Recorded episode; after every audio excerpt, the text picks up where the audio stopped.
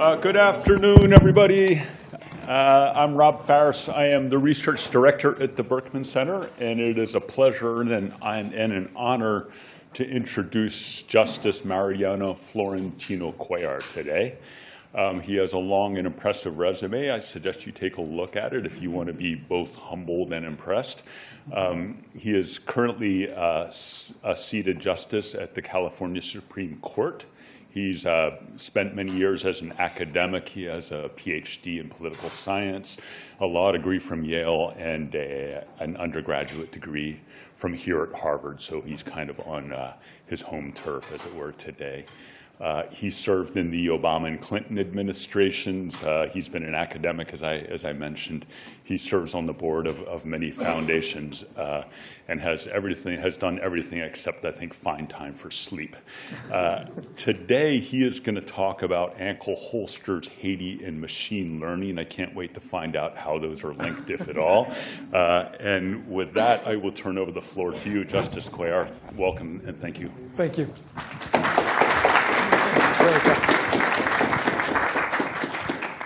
Good afternoon. It's really an honor to be here. I uh, would like to uh, express my deep appreciation for this invitation. I've long admired the Berkman Center and the community of people it attracts. I've you know, sometimes been in the audience when I'm here.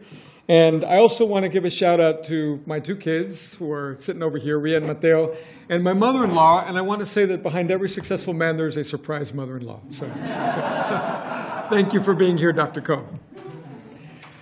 When I uh, received this invitation, I had the initial uh, impulse to maybe present a paper I was working on uh, about cyber delegation, how it is that administrative agencies are delegating decisions to machines and what implications that might have. But then I decided that one of the great things about an institution like the Berkman Center is there's a little bit more of an eclecticism both to the community that's attracted and also the kind of presentation that one can give.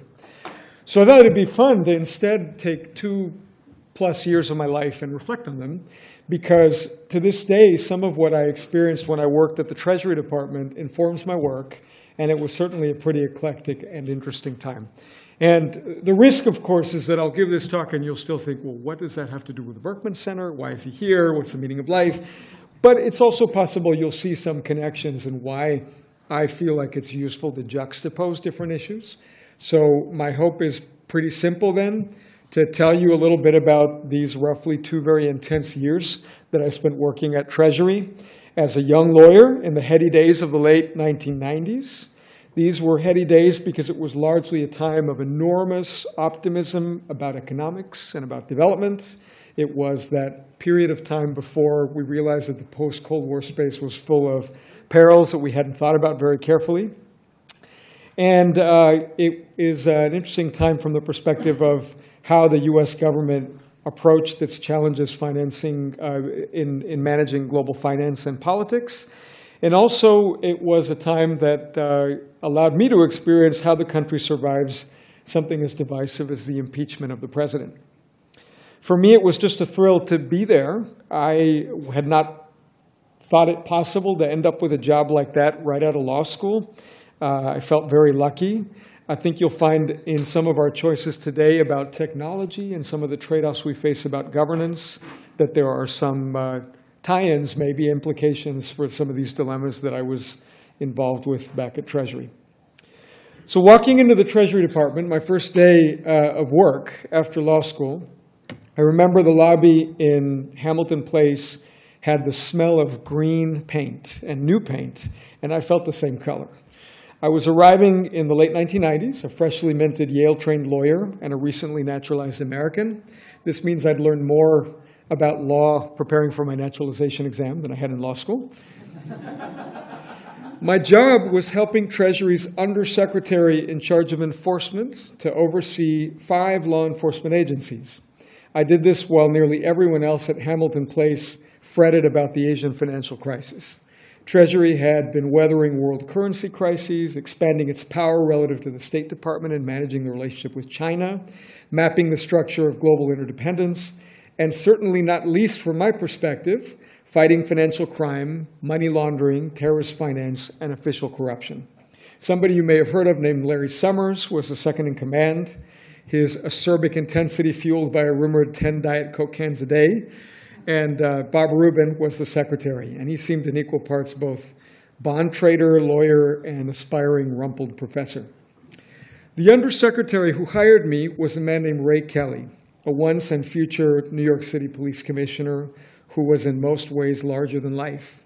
He'd also served as head of a UN team of police monitors in Haiti, often describing the heartbreaking poverty in Haiti on the fringes of Port au Prince. Whatever the issue, Kelly was confident and incisive. I didn't always agree with him uh, then or uh, since, but I found him fascinating. He was just as comfortable talking about funding for UN policing as he was complaining to federal agents about some door they had kicked down by mistake. Since I'd grown up crossing the US Mexico border as a kid, it was a special thrill to work for the man who was in charge of all those customs inspectors across the country. Almost every day involved a border crossing of sorts, not only between domestic and transnational, but also across jurisdictions and statutory schemes. Several weeks were consumed by the problem of new counterfeiting done by low cost inkjet printers and by the need to kill a really, really bad idea that involved requiring security chipsets on the printers that would be outdated by the time they were installed. In New York, I watched how Kelly, still consumed with intensity about any issue involving Haiti, argued with the UN Department of Peacekeeping Operations about a possible American role supporting the peacekeeping mission in the island nation. Other days, the focus was on policies to limit gun smuggling, and still other days found me at a White House meeting at Kelly's behest discussing Treasury's role in Haiti. More on this in a moment. But I was also frustrated, and I can tell you why with even just one example.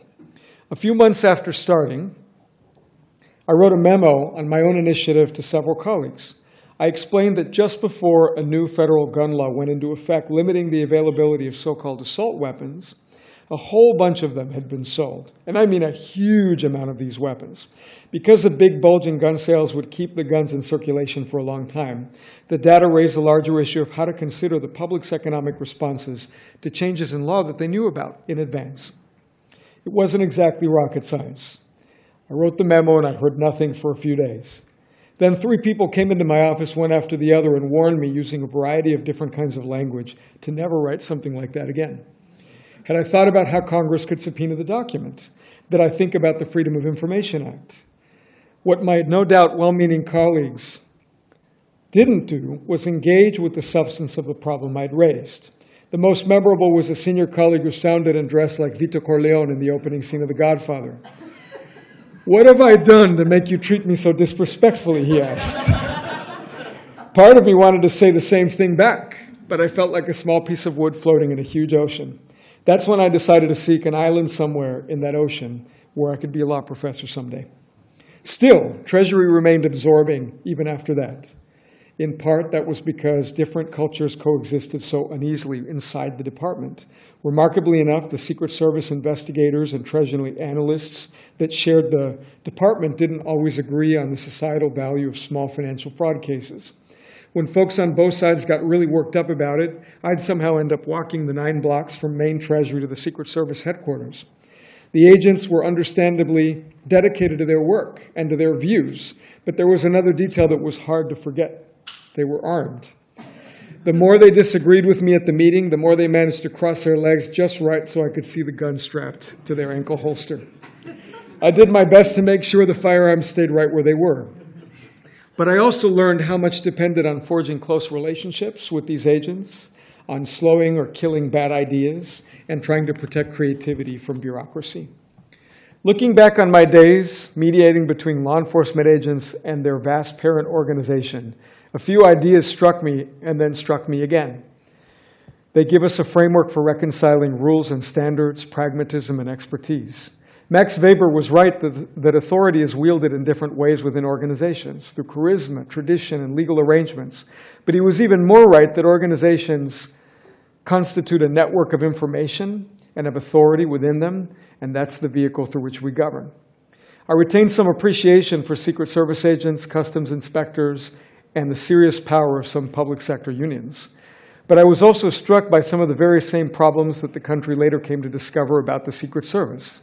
I was amazed at how organizations have this ability to define away or play down some of the core problems they face and ought to face, which is why the Secret Service's insular culture not only diminished its efficacy finan- uh, fighting financial crime, but even its vaunted protection mission. In this kind of setting, I came to believe that political appointees with the right background could help. For example, Kelly created an Office of Professional Responsibility and empowered it to gain information about the activities of all Treasury enforcement bureaus. That could help, and it could have helped even more if Kelly had stayed in his role, but he left for a different job. But it was also true that the bandwidth of even that office was limited, and some of my most interesting days occurred when I was left with a measure of time and autonomy to define my own agenda or to work with Kelly on what he was most passionately determined to achieve.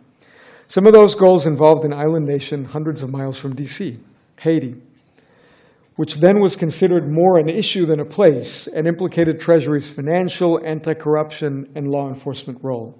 Kelly had a special interest in Haiti because of his role as the leader of the police monitors. But a policy window also apparently opened up with both crisis driving it and also the president's interest in the region. Jean Bertrand Aristide had just been driven out of the country. UN peacekeepers, supported by the US, had been trying to help the struggling country keep its tenuous hold on peace.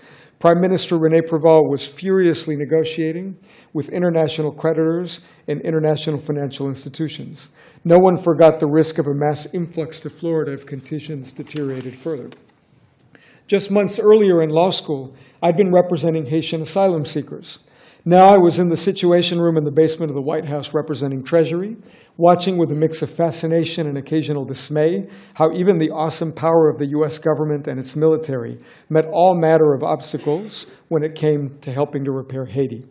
The weekly meetings, run by the exceedingly gruff James Dobbins, who later became a top official at RAND, were almost always a crisp hour and 15 minutes. Some days the fights were about how to balance conditions with flexibility. Other days it would be agencies duking it out to hang on to a little glory or money. But most days it was agencies trying to avoid doing anything at all about Haiti. Still, I admired the confidence not only of Dobbins, but of the State Department's Special Haiti Coordinator, David Greenlee. The plans that emerged sounded promising. But here, too, some patterns emerged. I saw the limits of conditional spending as a political lever in a complicated world where the very threat of withdrawing aid also diminished the funder's power. I found that the jurisdictional lines that divided responsibilities at Treasury between my international finance colleagues, our representatives to financial institutions, and my own Office of Enforcement complicated our anti corruption efforts. And it was only when we grappled with that reality that we were able to devise what sounded to me, at the time, like a compelling plan to help Haiti become less like Haiti over the next decade. Fast forward to January 12, 2010, when a massive earthquake hit Haiti many years later. At 4:53 p.m. that day, the country was devastated by the quake, centered about 16 miles from Port-au-Prince. Credible figures suggest the death toll was roughly 100,000 or more. About 3 million people were affected. The cholera outbreak in October of that year compounded the tragedy. By then, I was back in the federal government, this time at the White House, and again attending meetings about Haiti. The US government deployed the military, and changes followed in the mechanism of our relationship with Haiti. Funds and supply flowed to Port au Prince. We granted temporary protected status to Haitians who were in the US. But still, the human toll was staggering, as was the reality that Haiti wasn't a particularly well functioning place, despite all the effort that my Treasury colleagues and I expended back in the late 1990s. Eventually, the spotlight of global attention drifted away from Haiti. Meanwhile, per capita GDP in Haiti today is almost $100 lower in real constant dollars than it was when I attended the NSC meetings about Haiti in the late 1990s. So I came back to see some of the risks and contradictions of our policies on Haiti back in the late 1990s. I was rushing ahead on another front that seemed promising at the time. For whatever reason, I was drawn more than my other enforcement colleagues to the banking, regulatory, and economic policy aspects of Treasury. The economists were doing traditional econometrics for the most part and guesstimates about macroeconomic policy. But it was the bankers and finance folks who were most interesting to me. The best of them were huddling in the hallways, beginning to imagine how someone might design a system to mine entirely online currencies, even as the lawyers occasionally rolled their eyes. More conventional electronic money raised interesting questions about the future of central banking and about what kind of company might eventually get rich capturing the new industry. They were also becoming increasingly aware of the havoc that algorithms could wreak by magnifying trends and creating aggregate, torque like effects that might have outcomes that were not predicted or desired. I thought back to the limited experience I'd had attending school in Texas using rudimentary computers then available. And it wasn't long before I was asking hard questions about what we did with all the data in Treasury computers in Vienna, Virginia. Troves of anti-money uh, laundering data sat in servers in Virginia. Currency transaction reports, suspicious activity reports, case files. A few months into my job, on a trip to one of these data centers, I was struck that by the insight that drove my first and way too long law review article years later. In fighting financial crime, we often talked about following the money as if our data allowed us to do that. But in fact, we were detecting most financial crimes in very ordinary ways through undercover operations or informants, and then using our data to make it easier to impose penalties on people already detected. Though I'd grown up in places where drug related crimes sometimes got ugly, drug laundering is not what motivated me, though it was on my mind. I was instead motivated by the prospect of doing something about international corruption. I kept pressing our agents and analysts. If we could build the software and hardware infrastructure to analyze millions of currency transaction reports, suspicious activity reports, and other forms of information, and if the algorithm could learn from agents and from its own success, wouldn't we be able to change the way corruption investigations worked around the world? In a few fateful conversations after I'd started really pushing this agenda, I came to see how complicated and full of trade offs this agenda really was. Pre 9 11, it was easier for other officials who didn't see it the way I did to push back. One memorable conversation happened with an extremely bright SEC lawyer, I think a Harvard grad actually, who accused me of trying to build a legal infrastructure that would facilitate pervasive cross border government surveillance. Do you really think subjective judgments by inspectors on the border, the ones who racially profile, are better than what we could get with the right machine? I asked back in one of these heated conversations, thinking about what it felt like to be at the mercy of a human inspector all those years as I was crossing the border in Mexico. We agreed to disagree more than once, but I came to realize in the months that followed that the question was really hard. How do you design the algorithm? How do you overcome what were then not only legal constraints, but big limitations on processing power to achieve the goals that I shared with some of my allies? What to do with financial crime investigators if the machines began to prove better than they were? Could we get the in-house knowledge to aggregate different data sets on different platforms? Or maybe somebody in California could start a company to do that. The thought crossed my mind to go do that, but being a law professor sounded like a lot more fun. I think I made the right choice. My wife might disagree. we made some modest progress in the years to come, steps that accelerated, I later learned, post 9 11. In the end, I gave in to the allure of academia. I wanted colleagues like the colleagues that people have at the Berkman Center, and practical constraints combined with the culture of Treasury enforcement to slow down the pace of the reforms that I was advocating. The fact is that Treasury's law enforcement agencies were still largely run by folks with ankle holsters, and they weren't so keen on a world, if it could be built, where they were spending quite so much time working alongside machines they didn't fully understand. Nor was it easy to actually build the systems that we were talking about. Network computers were massively slower then, and few insights from AI and modern interfaces uh, were available. Bayesian inference, neural networks, Palantir style data visualization, none of that had made its way to Treasury enforcement at the time. Finally, there was the law itself. Finding ways to do routine analysis of wire transfer data in real time was not so simple from a legal perspective, and barriers that later got a huge amount of attention post 9 11 and actually collapsed post 9 11 were a big problem back then. By the time the Patriot Act passed in the early 2000s, I'd come to see this domain in a much more nuanced light, and to see my Treasury project as part of a much larger issue facing humanity as processing power got cheaper and better and more accurate data became more easily available. I'd come to see that the SEC lawyer was right, even if I had been too. Much has indeed changed. In California, we have kimchi bulgogi tacos, sideburns are coming back. And perhaps most significantly, there's a bit less of that heady sense that American power can reshape the globe. But it doesn't take much to see how much of what I saw at Treasury then still is with us. We depend on organizations and institutions to solve our thorniest problems, to make us smarter and saner in a sense, to help us resolve our disputes, and to be our best selves as we struggle with our limitations as humans. But as Max Weber would also admit, we're rarely able to engineer away the humanity from our organizations, and it's a pretty ugly thing when we do. Ugly is also a good word for the governance problems that persist. With all respect to the nuances that come from the study of region or culture, you could cross out Haiti and add Afghanistan from my discussion above and see how much our governance and development plans go badly awry. And maybe even more pressing are the choices that we're going to be facing about machine learning and about surveillance. What felt like more distant vistas 18 years ago at Treasury are now just on the horizon, if not literally upon us. We have staggering amounts of data and computing power, interfaces that are starting to get pretty good at communicating with humans. And the failures of organizations and governance we haven't figured out how to solve will no doubt encourage at least some among us to argue even more forcefully in favor of turning over more of our lives to complex algorithms, helping us optimize water use, energy, healthcare, traffic, and love. That's a world some will love and others may loathe. It may be a world not so different from our own, or a blissful place of leisure and creativity for billions. What's more likely, I suspect, is that we're heading to a world of possibly uh, not only uh, certain people, but many, many kinds of people in many kinds of job categories losing their jobs, and a whole lot of others who are going to be living with very little understanding of the algorithms driving the rhythms of their lives.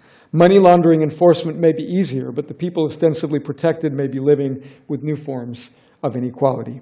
At best and worst, even dreaming up the job descriptions for my kids is getting more difficult. All of which makes me wonder about what some young lawyer joining Treasury today is thinking about and what kind of world will leave our kids as that Treasury lawyer figures out her career in the years to come. Thank you very much.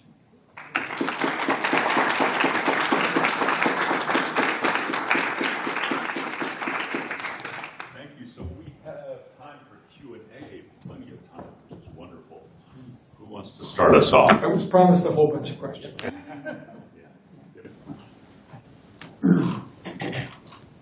Um, okay. Um, you mentioned somewhat briefly in the Freedom of Information Act, they call FOI. Can you explain to me your opinion about how this functions? I don't think it does function. That's my opinion. I mean, That's enough.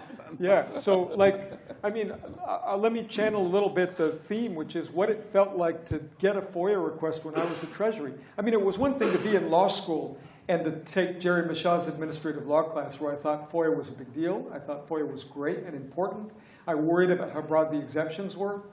And I imagined when I was taking administrative law that there were these wonderful, completely dedicated people in government, maybe a huge office of lawyers for every agency that did nothing but respond to FOIA requests and press each other to make sure that their responses were as thorough as possible. What I instead experienced in government in the early days of email traffic in government was having a ton of stuff on my desk, being pulled in 100 different directions, and then getting some email like at 11 p.m. on a Thursday saying, we have a deadline, please produce all documents that are relevant to the following query. You know, gun investigation, comma, ATF, New Hampshire, whatever. And, you know, I would do the best that I could, but I guess I, to this day, I sort of still feel odd that there isn't that cadre of lawyers that I imagined, uh, and that in fact the burden falls in a disaggregated way that dilutes responsibility on a whole bunch of people. So I'm sure that we can do better. Can I change the rules just a little bit and ask you to identify yourself when you ask a question? And what I should have said at the very beginning is that this is being webcast. and anything you say will either be lost into the obscurity or depending on how provocative it is, turn into a viral video. Questions?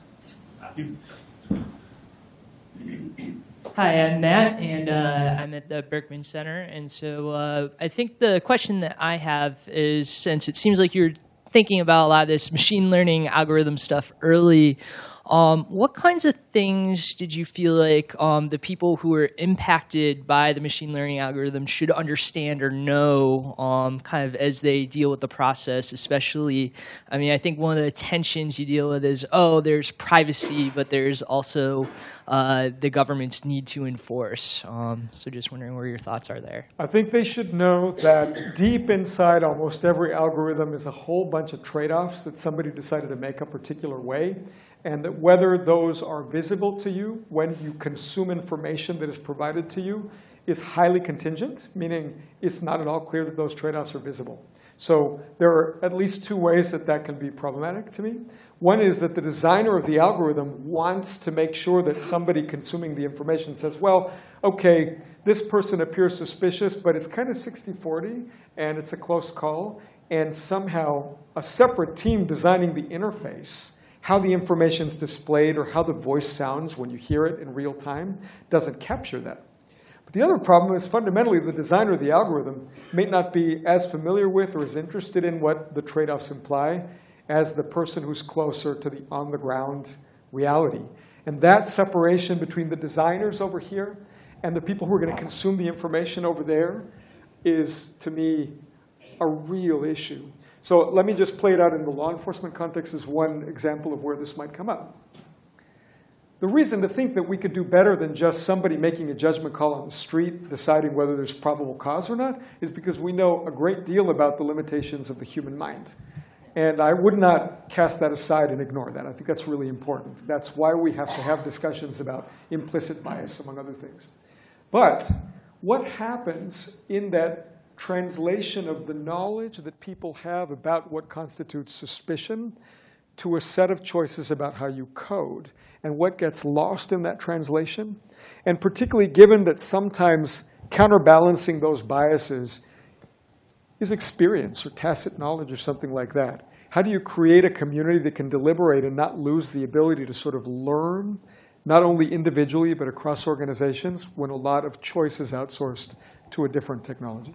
Yeah, I guess uh, kind of the other part of that, should the algorithms be open? Should we be able to FOI the algorithm and audit it? Or do they need to be hidden and private so that they effectively work so people don't cheat them? I, I think it's, it's really tricky to, to try to live in a world where there isn't some accountability. At the same time, the obvious dilemmas, which I trust the Berkman Center to help figure out, they're both on the kind of IP and trade secret side, but they're also on the uh, government operations and effectiveness side. So you, you can't necessarily be completely transparent with all the information that law enforcement is using to decide what to target.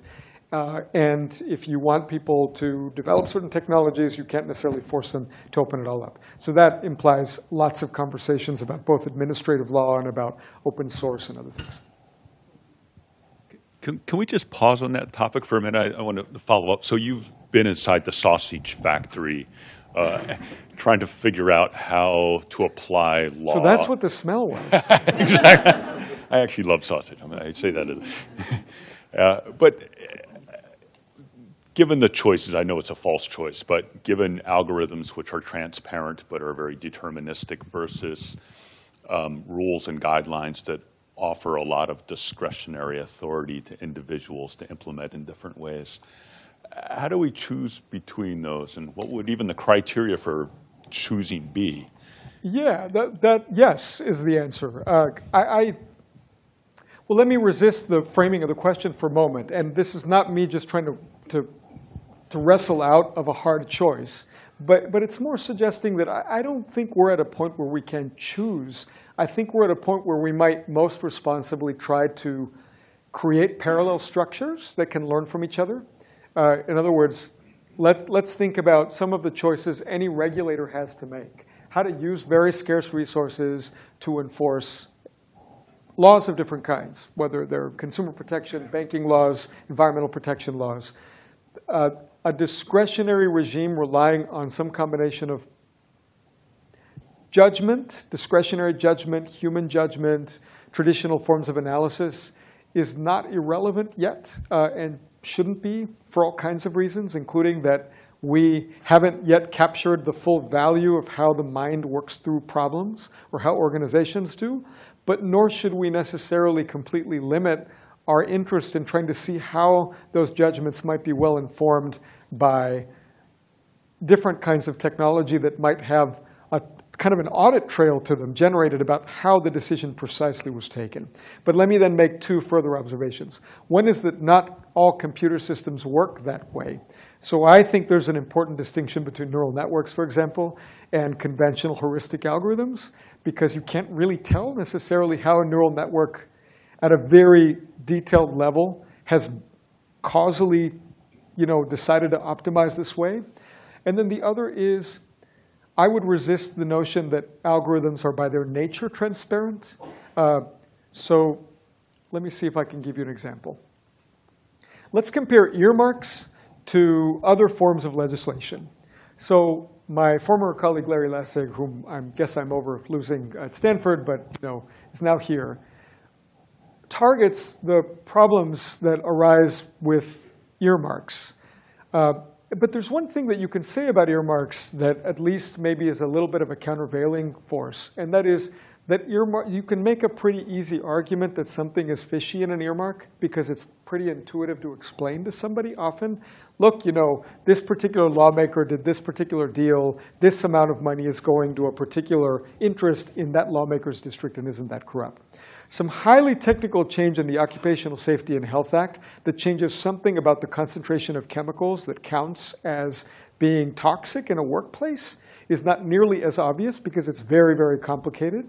It's not to say some interest group can't, or you know, stakeholder can't make some argument that there's a problem there. So what I worry about with algorithms is that it may be in plain sight, but the complexity of exactly how the trade-off has been made is not something that's easy or intuitive to explain to the public.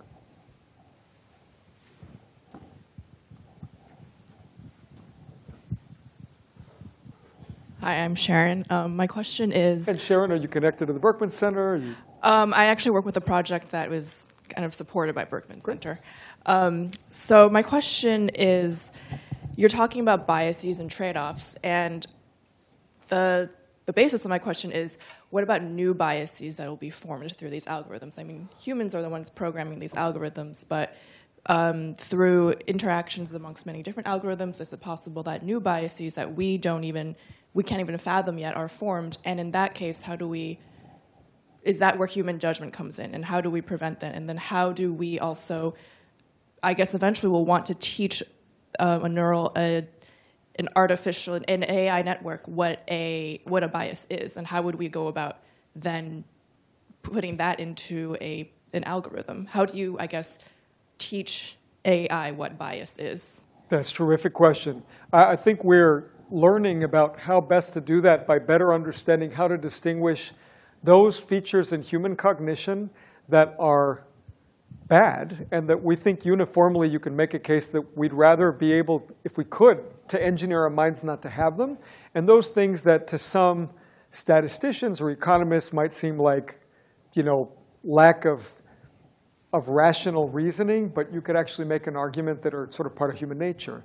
And I think that's the prerequisite to then thinking about how we use computer systems to either get us away from bias or to preserve the germ of human thinking so that we don't get off track. So let's take one example that has been written about a lot in the context of regulation, and that's nuclear power. So if I'm very uh, drawn to conventional forms of cost-benefit analysis, I can make a good case that the way human beings think about the merits of nuclear power is biased because they overweigh the risk. Uh, statistically speaking, they overestimate this because of all the things that professors like to write about involving availability heuristics and graphic nature of the information you remember. But does that really mean that that's a bias and a mistake that we'd rather engineer out of our thinking? I guess I would think, I sort of lean slightly in the direction of, yeah, it's probably a bias, but I'm not sure that the logic that leads people to draw that conclusion is necessarily so flawed that I'd want our computers to completely engineer it out. Maybe it's something in evolution that's uh, a failsafe against a particular kind of thinking, or maybe it's just who we choose to be, or maybe at some point we have to ask about democracy and human freedom. So that's sort of one way to think about it. The other part of your question, which I'm trying to think about a lot when I'm not thinking about my day job, is the different ways that computer systems can perform in a manner that is not what we intended or hoped for. And you could think of that as a bias. So I'll mention a couple of scenarios. So one is you could have emergence problems where you have algorithms that are designed in very sensible ways to optimize vis-a-vis the interest of the person who's using it. But when they interact, so think about flash crashes, for example, where lots and lots of folks are using algorithms to trade and they respond to each other in ways that were difficult to model, even if in a particular set of assumptions they were going to work fine. There's that as a problem. Then there's, if you use neural networks or more Bayesian approaches, the training data that you feed the system, you know, if that's biased, you know, if you have a distribution of decisions about suspicion made by police that had themselves some bias that you can't easily see, that will begin to get built into the system. And then third is expertise, right? The folks who have the expertise in developing algorithms are not necessarily the ones who know about money laundering or about education or about you know, biological chemistry. So they might think they've understood the essential concept, but not necessarily captured what the expert knows.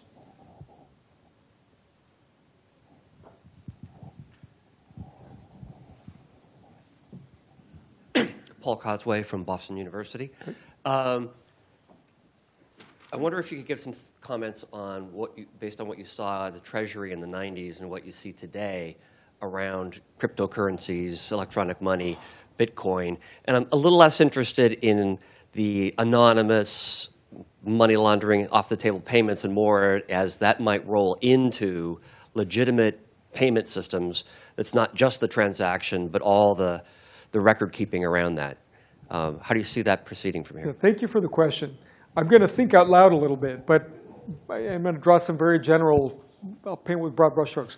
I think that my colleagues at Treasury were correct to recognize that this was coming. They saw it before it really hit.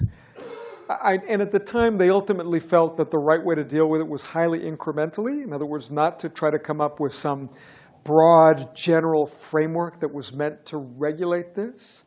And that, that's not surprising given the, the, the tenor of the Treasury Department, but also everything wasn't known. Thinking now a little bit speculatively, I, I suspect that my colleagues, my colleagues and I, failed to fully understand how much disaggregation could occur in this space. I think it was harder for an institution like Treasury that was designed in a way to deal with private sector actors that tended to concentrate a lot of power and money and tend to be big, like even the small ones are big, right? To fully understand how a culture of startups and rapid innovation and cross-border developments might change this. I think it, it- another way to say that maybe is I, I don't remember a lot of thought being given to mobile payments technology. I mean, it was more a, a sense that cards might be different, but they wouldn't be that smart. They might have a chip, right? But the notion that you would actually be engaging in a whole bunch of transactions on a supercomputer that fits in your pocket was not really on the horizon. And, but and you know, looking back on it, I think of that level of understanding and prediction as being both a case for what's achievable by a government agency with a lot of blind spots, but also there were a lot of costs involved in pushing back on ideas that were not good ones. Not precisely on this payment stuff, but on the enforcement side. The story I alluded to involving the color printers, the, oh my gosh, you would be You'd find it really interesting just how much time that took. It took a lot of time. Well, that taught me more than anything that part of serving in government is slowing down, raising questions about, or trying to shut down bad ideas, and that you can sort of really feel good about doing that even if you couldn't point to things that you say like, oh, that was a great thing that happened, and it happened because some people and I worked together on it. It was really hard to get people to understand at first, and then they did eventually just how fast the pace of innovation was and what the implications were of the razor thin margins on those machines. Uh, but once that was understood, then it became clear that we weren't going to go in that direction. Anybody want to follow up, on please? Thank you. Uh, Kevin Cullinan, vaguely associated with Berkman. Um, Following up on that question, there was a, an article in Foreign Affairs recently about uh, the U.S. use of its economic might. And um, and its alienation of former partners in its use of uh, uh, treasury tools and others.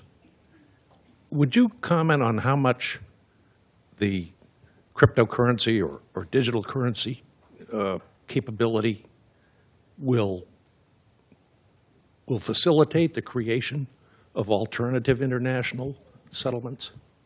I, I, I'm going to punt on that one because I don't know. I think there's a possibility, but I, I, there are definitely people in this university more thoughtful than I am on that particular issue.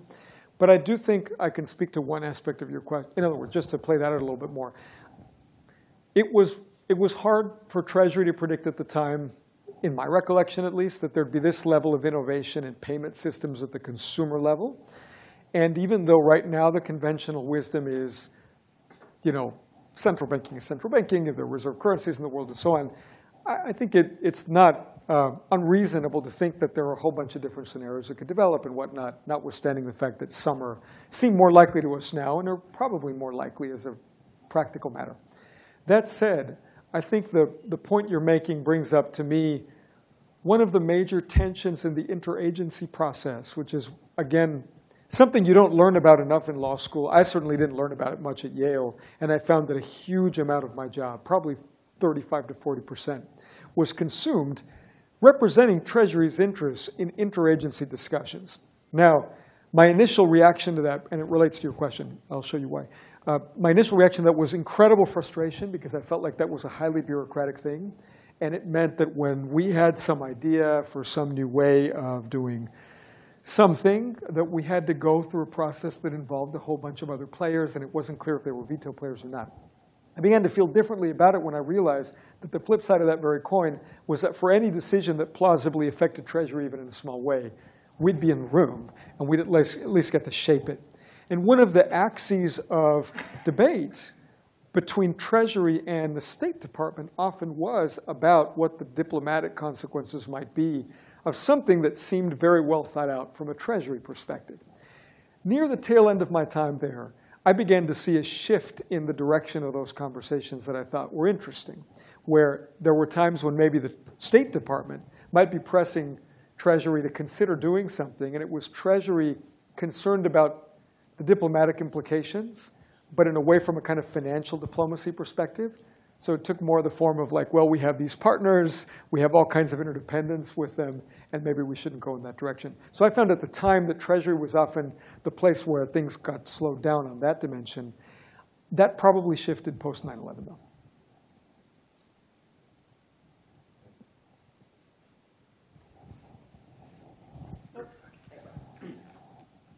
Hi, Vivek Krishnamurthy uh, with the Cyber Law Clinic at Berkman.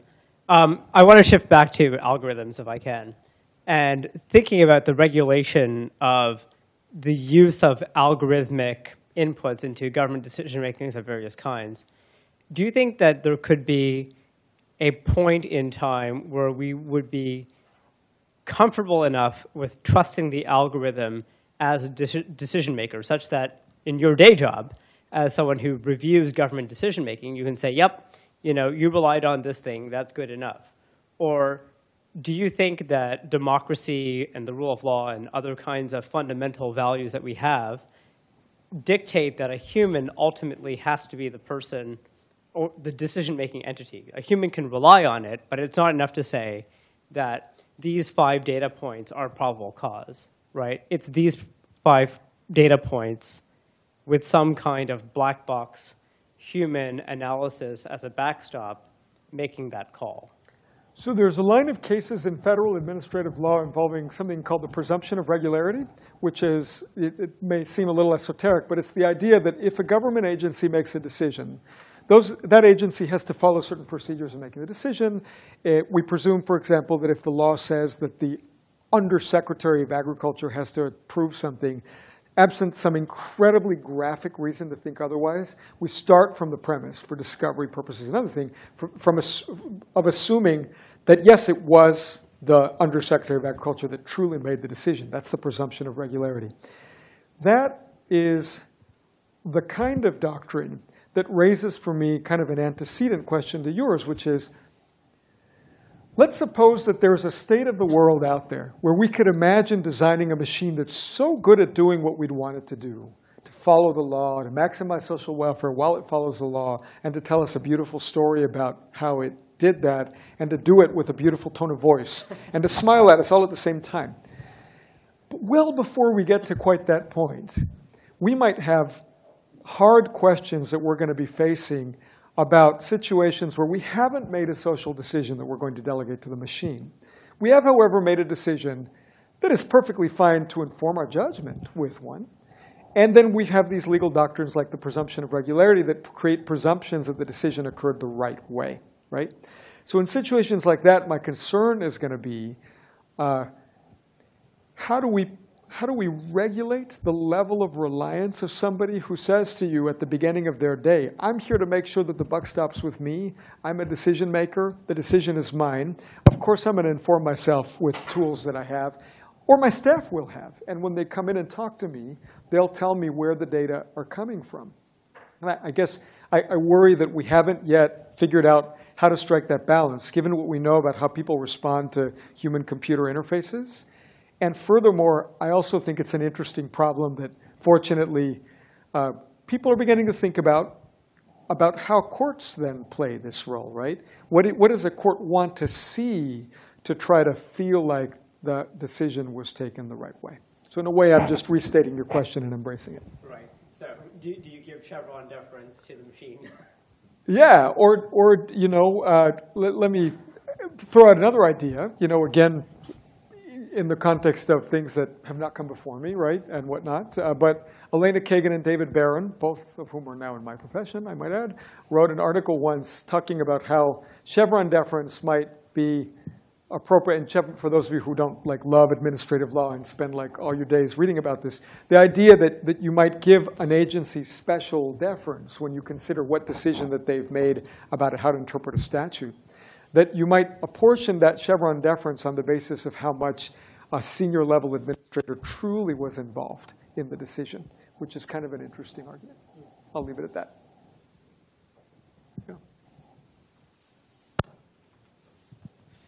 Uh, Michel Reymond from University of Geneva. Uh, bouncing on that question from another angle, do you think uh, the legal community at large right now is mature enough to be to be able to make uh, judgment calls uh, on these sort of issues, uh, talking about algorithm, etc., in a way like legal discipline is being taught how people are selected to go into courts? I refer, for example, for the recent Lenz versus Universal um, judgment of the Court of Appeal of the Ninth Circuit, where they basically said, okay okay, uh, the YouTube um, um, algorithm that, that determines if there's a copyright violation, it broadly complies with due process, and we won't even think about it because we're not really technicians. I think we're early in the legal conversation, let's put it that way. And I would love to see more attention on the part of judges and legislators just to the dilemmas and the questions, more attention to the kinds of issues we're discussing right now. But I think that part of what makes it hard to draw a connection between simply more technical knowledge and better outcomes is the, the dual nature of expertise as a, as a societal good. And here, uh, one person who made this point nicely is Steve Breyer, who wrote it up in a book called the Breaking the Vicious Circle. And it's a pretty short book. In fact, it's a book shorter than many law review articles, uh, which is something we should all learn from probably. Certainly I should. Uh, and his point was that we have set up the administrative state in part to leverage expert judgment. And expert judgment could include more familiarity with how algorithms work and so on. But the very same things that make expertise important and useful can give people tunnel vision and uh, create among them the illusion that they have mapped out the full range of relevant considerations. So in some respects, the irony here is there may be a curve between knowledge and societally useful outcomes that is not linear and monotonic, but that actually is sort of like a like an N-shaped curve. I'm making this up. I don't know what, what, what, the shape of the curve is exactly. But I could imagine an argument that there's an optimal amount of familiarity so you spot the issues more, but you don't actually have so much expertise that you have confidence that actually it's really not that hard to program an algorithm to take account of all the different considerations, and now we're done. So, you know, how does that translate to the law school curriculum? Well, I'm all for embracing the idea that lawyers should learn more about coding and about algorithms and about neural networks, and that should be a great step forward for the most part. But I don't think that coder lawyers are necessarily going to solve these problems because of their expertise, because I think part of what is required is a dialogue and a tension between people who believe that the technology can do more than it currently does and those that come at the problem with some serious skepticism about it.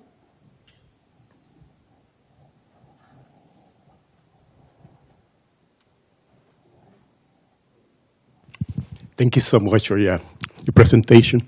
I just want to take you back to Haiti because your title implies Haiti here, and that connection between diplomatic decisions and, and Treasury Department with some probably corrupted governments around the world, but in the case of Haiti, will you have any story about anything that you dealt with uh, involving, any, corruption in Haiti that you want to share with us? I, I think I, I can't really get into that too much. Uh, and, and the reality was, at the level that I was working on, I was not literally seeing cases come forward about it, but I was dealing with the frustration of a government in the US that was trying to find a way to deal with the government that it could only partially trust. And I guess what I would just reflect on right now is I think that this is a real dilemma for countries that are trying to affect the behavior of other countries with aid at the end of the day because the very act of withdrawing it, which is what you're supposed to try to do to achieve the result, you know, it's not always completely credible because of the alignment of interests and what is it going to do to your influence going forward. And I, I, don't, I don't think we've been perfectly honest about the limitations in our ability to do this. I think that the amount of collective action across countries to deal with corruption that is required is more extensive than what we currently have. But I, I do think that when we think about a domain like money laundering enforcement, it's important to recognize that even if anti-money laundering enforcement has not eliminated all corruption, it's actually a pretty relevant tool here. And to the extent that there are civil liberties concerns, then I think those are real on the one side here. I think it's worth using the example of corruption as a, different domain of where you might get some leverage and traction and how it is that given the failures inside a particular jurisdiction, you may need to rely on what you can detect from the transnational banking infrastructure. So I think there's more work to do in that score. And I, I don't think we were wrong to think of that as one piece of the puzzle that could be developed further.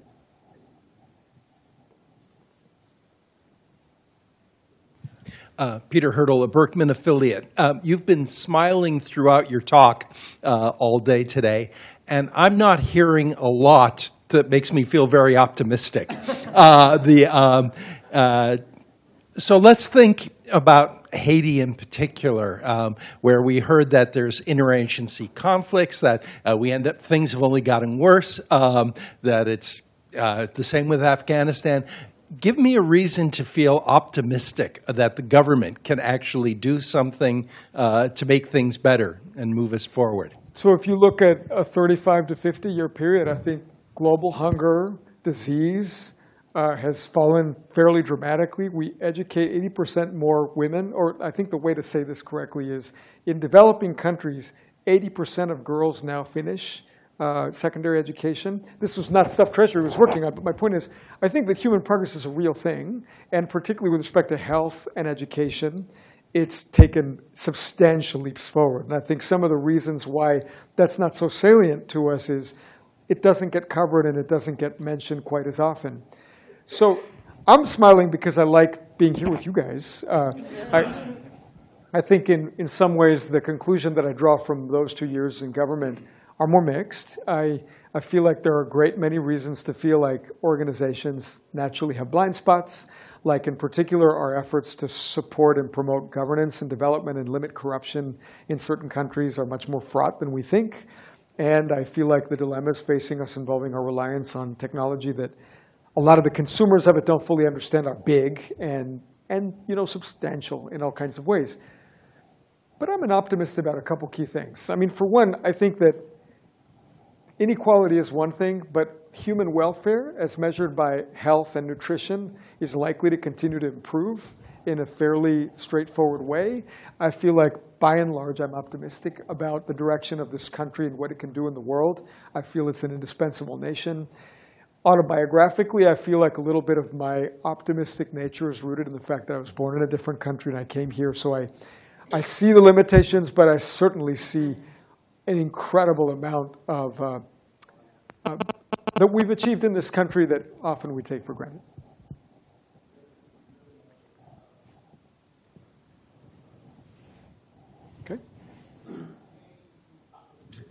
I don't know if, if you have like an opinion on this, but I wanted to make like a comment. Um, uh, you were talking about came in the thing was about Haiti. It was one of the in the presentation.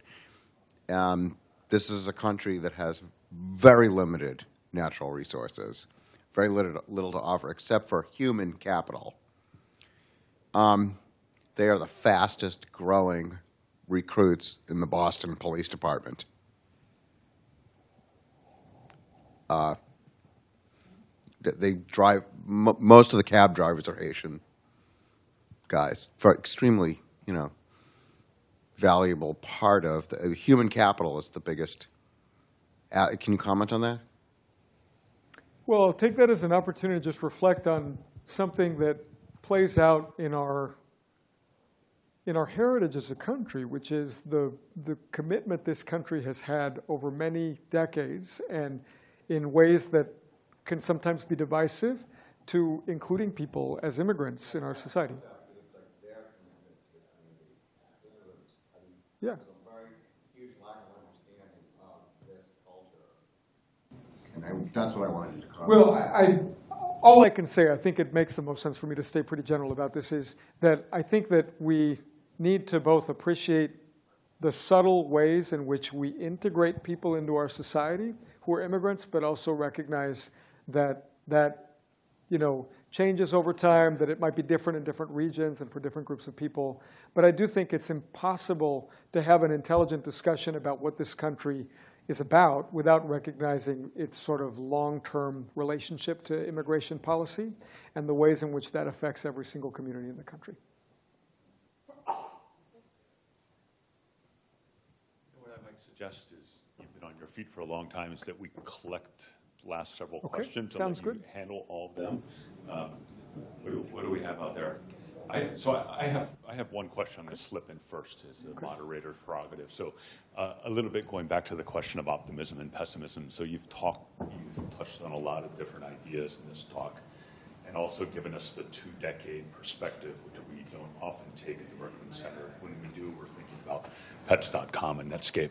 Um, but le- leaning into the institutional and organizational roles, what, what are the topics and sectors that you feel like we're making good progress on that we collectively are better positioned to deal with as, as, a, as a society? And which areas might we be slipping on or not as well equipped to tackle moving forward? I'll leave you to think on that Okay. one while we collect a few more. Somebody else had a question over Yeah. here? Hi, my name is Holly, and I'm a prospective master's student here. Um, I'm actually visiting from Nicaragua, and I work at an NGO there. So I have a different perspective, perhaps, on this. Um, but I wanted to ask back to your point that education and health have been steadily improving. Um, I'm studying international development and working in that and seeing it in the field in Nicaragua, and I don't see across the board in developing countries data that that's actually true. We failed on all the MDGs. Um, we accomplished partially some of them, and we just set 17 more that are somehow supposedly more sustainable.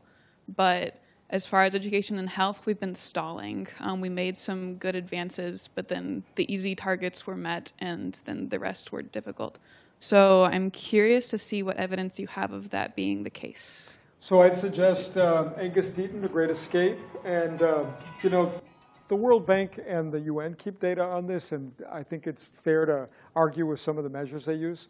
But I'm mostly relying on Angus Deaton, and I, I think the the reason why it's possible for him to be right and for you to be right at the same time is a question of time scale.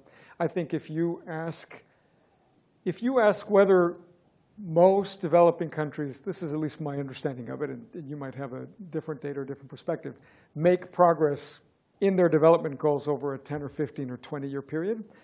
I don't think you can make generalizations about that because of some of the governance problems we've been talking about. If, on the other hand, you're looking at aggregate figures, life expectancy, for example, over 30, 40, 50 years, if you're looking at, you know, uh, global hunger, I think the trends are pretty clear. And I would note that to me, a reason to be concerned about trying to understand what the full implications are at a human level is the distributional question. You know, averages can tell you something valuable, but they can also, and something valuable you can feel good about, but they can also mask a lot of inequity.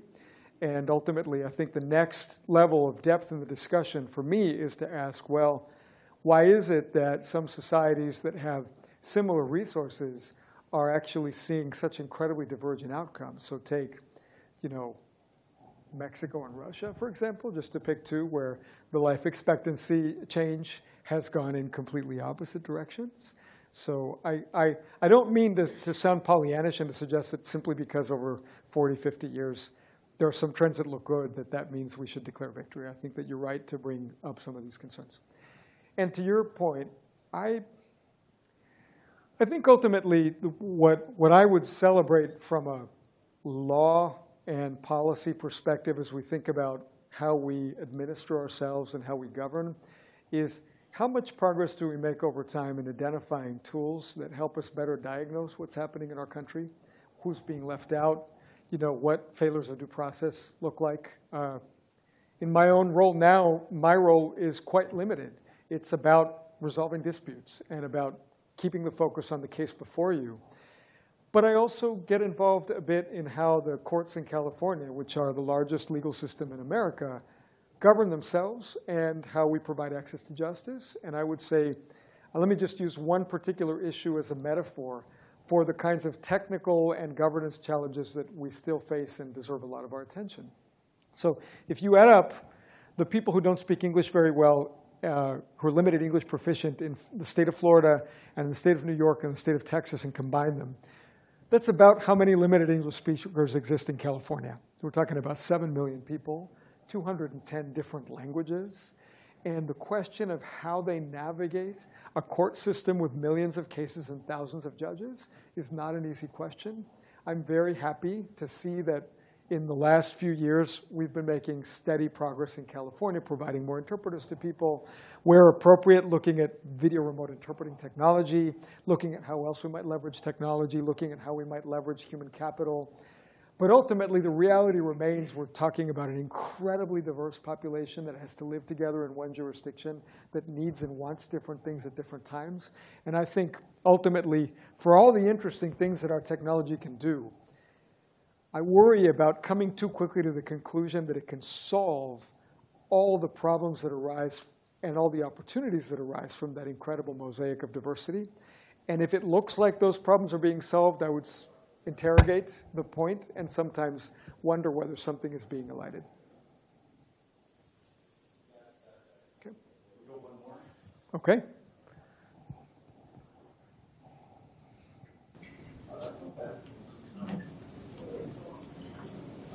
So, so to stay on this issue of uh, the optimistic uh, prognosis over the, I guess, the medium or long term, uh, you did mention climate change once in all of your remarks, and I wonder how you feel climate change, the dislocations and the uh, massive destabilizations that are going to be produced, factor into your optimism.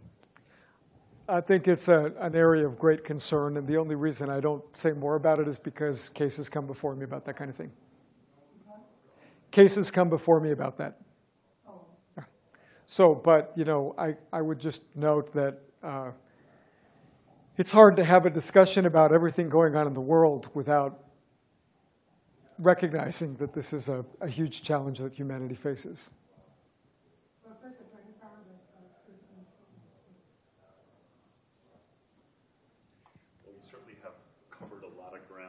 this, this hour, and you've given us a lot to think on, so we really Thank appreciate it. much. Thank you. Thank you.